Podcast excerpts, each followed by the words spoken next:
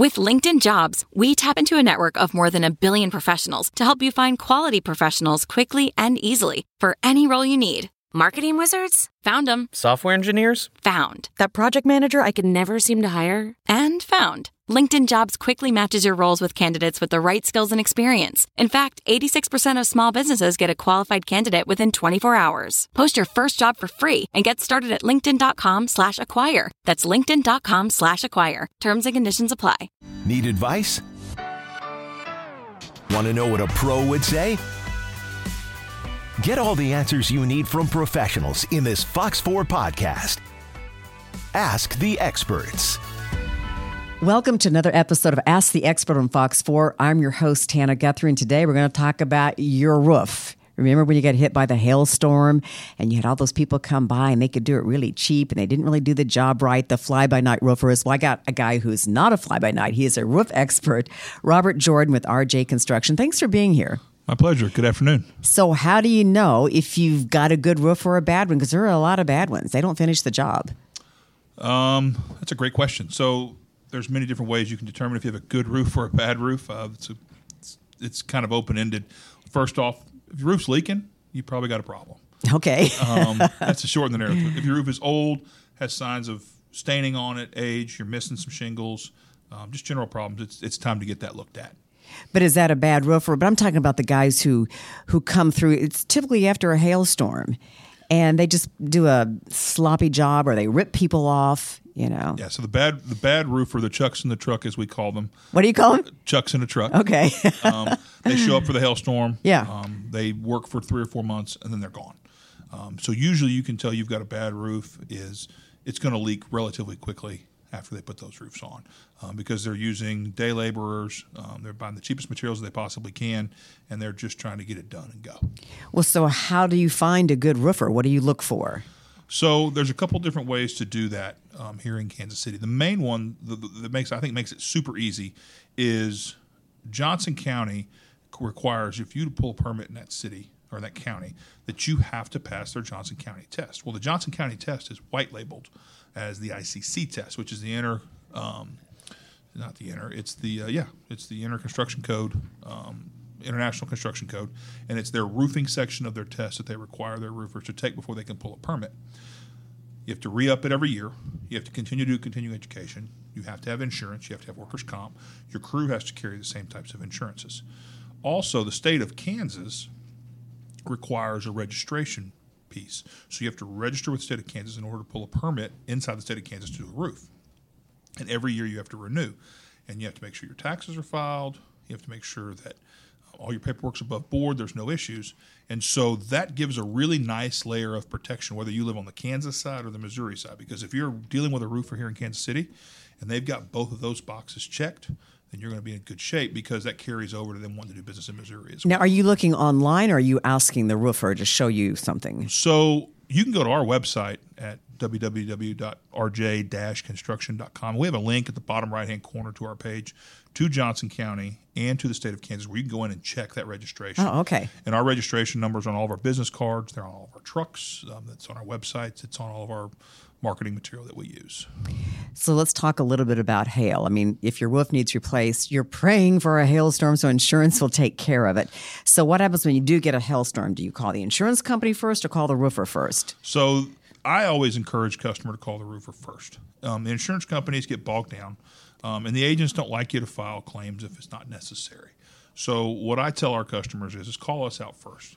If we come out there and look at it and there's no damage to the roof, we don't want to waste our time trying to file an erroneous claim or do something silly. Instead, we're just going to tell you, hey, the roof's fine. You got nothing to worry about. Let's all move on. But if the roof has damage and there's problems that we see as a licensed professional, we're going to share those pictures with you, talk to you about the process, and then start start helping you through that claim process. So what's your take on wood shingles? I don't like them. Yeah. Neither um, do the fire departments. No, the fire departments don't. So they're really pretty when they get installed.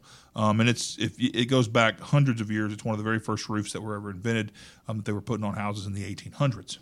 Uh, the problem is, is that we find a lot of wood shakes that have been overlaid with some other type of roofing product. The fire department does not like that because in the event of a fire and you're standing on that, it's going to fall through. Um, most states and municipalities do not recognize wood shakes as a nailable substrate anymore, so we can no longer put shingles on top of wood shakes. The wood shakes have to come off, and we've got to do a redeck. But you do see a lot of that, the two layers. I mean, maybe that was just grandfathered in. So two layers is is an approved method of repair in most circumstances.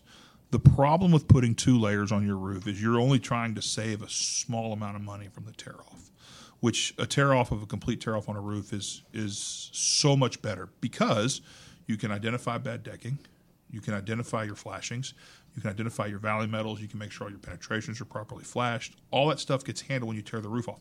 When you do a layover, you can't visualize any of that, and you just put shingles on top of it and you go.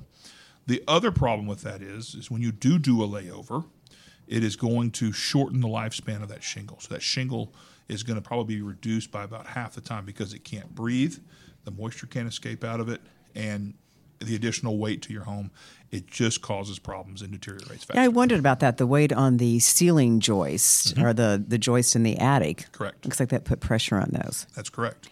So we, we try to avoid that. And, and, and it's funny, we find houses with six and seven layers of shingles oh, wow. with a wood shake underneath it. That's fun, fun to rip off, isn't it? It is, and I'll give you a really quick fun story. We had this really nice old couple, and we went and pulled off seven or eight layers of shingles and their wood shake, and they were inside their home, and none of the doors or windows would open after we took the roof off because of all the weight from the house was relieved, and all the doors got stuck. Oh, so, so what'd they, they do? We had to bring the fire department to come get them out.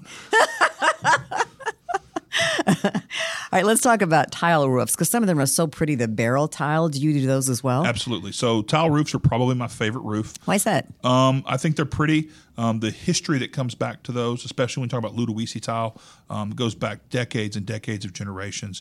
And if you look at the homes that are over in Europe that have tile, that have slate, they've been there for four and five hundred years, and they last an incredibly long time. But that would put you out of business, so if everybody had a slate or tile No, roof. Not at all, because no? new, the new construction would, would demand that from ah, us. Ah, true.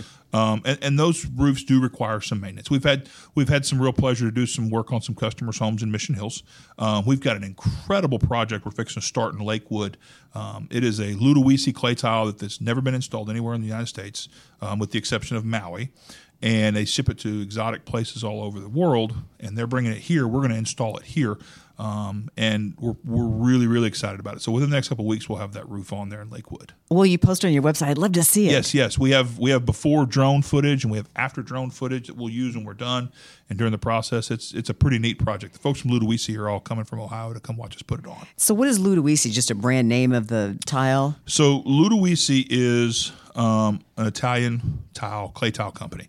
And the barrel tile that you mentioned comes from hand-making tiles, and they would lay them over your thighs. Is why oh, they oh, and the, that's why it curved? That's why it has the curve to it, and they put them in the kiln and they cook them. Um, Ludowici moved to America from Italy in the early nineteen hundreds, late eighteen hundreds, I believe. Went to Chicago first, um, and then uh, they moved to Ohio after that. Um, they make probably some of the most incredible, beautiful, just elegant tile that you're going to find anywhere. It's on a lot of different buildings across the world. Um, And and you start you, the the New York Life building has it on there, the Federal Mint has it on there. I mean, there's all kinds of buildings that has Ludowici tile on it. The one in Lakewood, what color is it going to be? Are you, I assume be, it comes it, in different colors, right? It's going to be a three color blend. It's going to be this turquoise color. Oh, um, the customer has a turquoise front door. Okay, and so um, the first thing I said was, "I've got the roof that'll match your front door," and he was all in. And so I had some pictures that I had taken from the International Roofing Expo that I used to show him, and mm-hmm. that's what we based the product off of. And we actually ordered the roof. I ordered the wrong color to begin with because I thought it was Mediterranean blue, and turns out, no, it's a three-color custom blend. I bet it looks good, though. It's going to look it's going to look absolutely fantastic.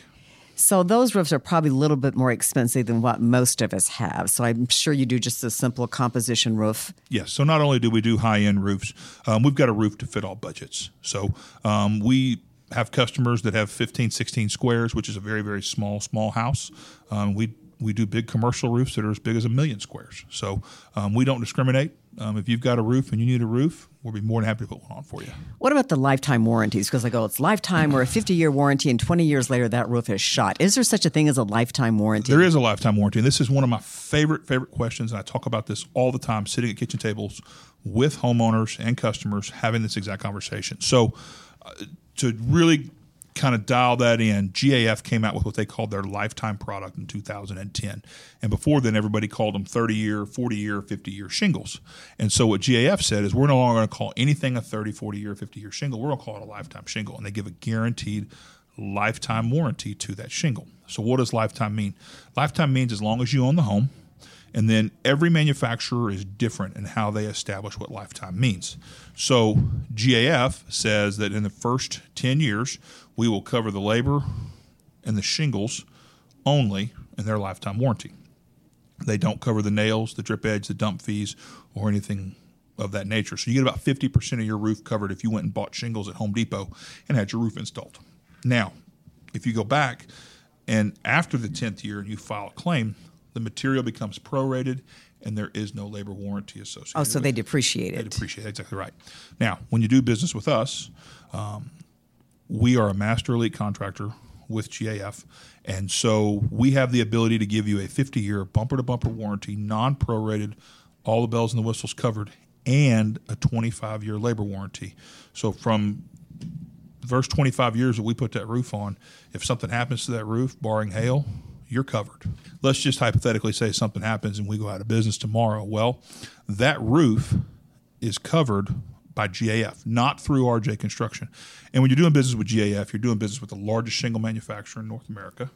And to top that off, the Good Housekeeping seal has also done a reinsure on top of G A F's warranty to stand behind their product if something were to ever happen to G A F. Now, I was looking at your website, and it says that you are a G A F Triple Excellence Award Excellence Award winner. That's correct. Kansas so, City's own Triple Excellence Award winner. What does that mean then? So G A F identifies their Master Elite contractors, which there's only three percent of all contractors in the country meet G A F's Master Elite status. And so you have to do certain criteria just to keep your status, and then we've gone above and beyond and met the requirements. So there's the, the Triple Excellence stands for three things. One is continuing education.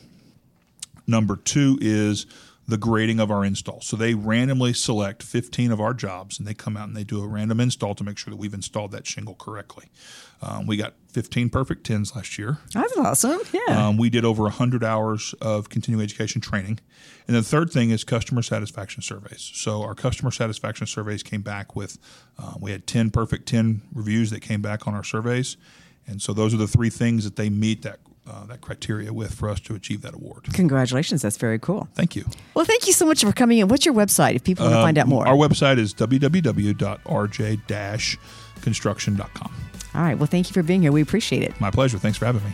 Join us next time for another episode of Ask the Expert on Fox four.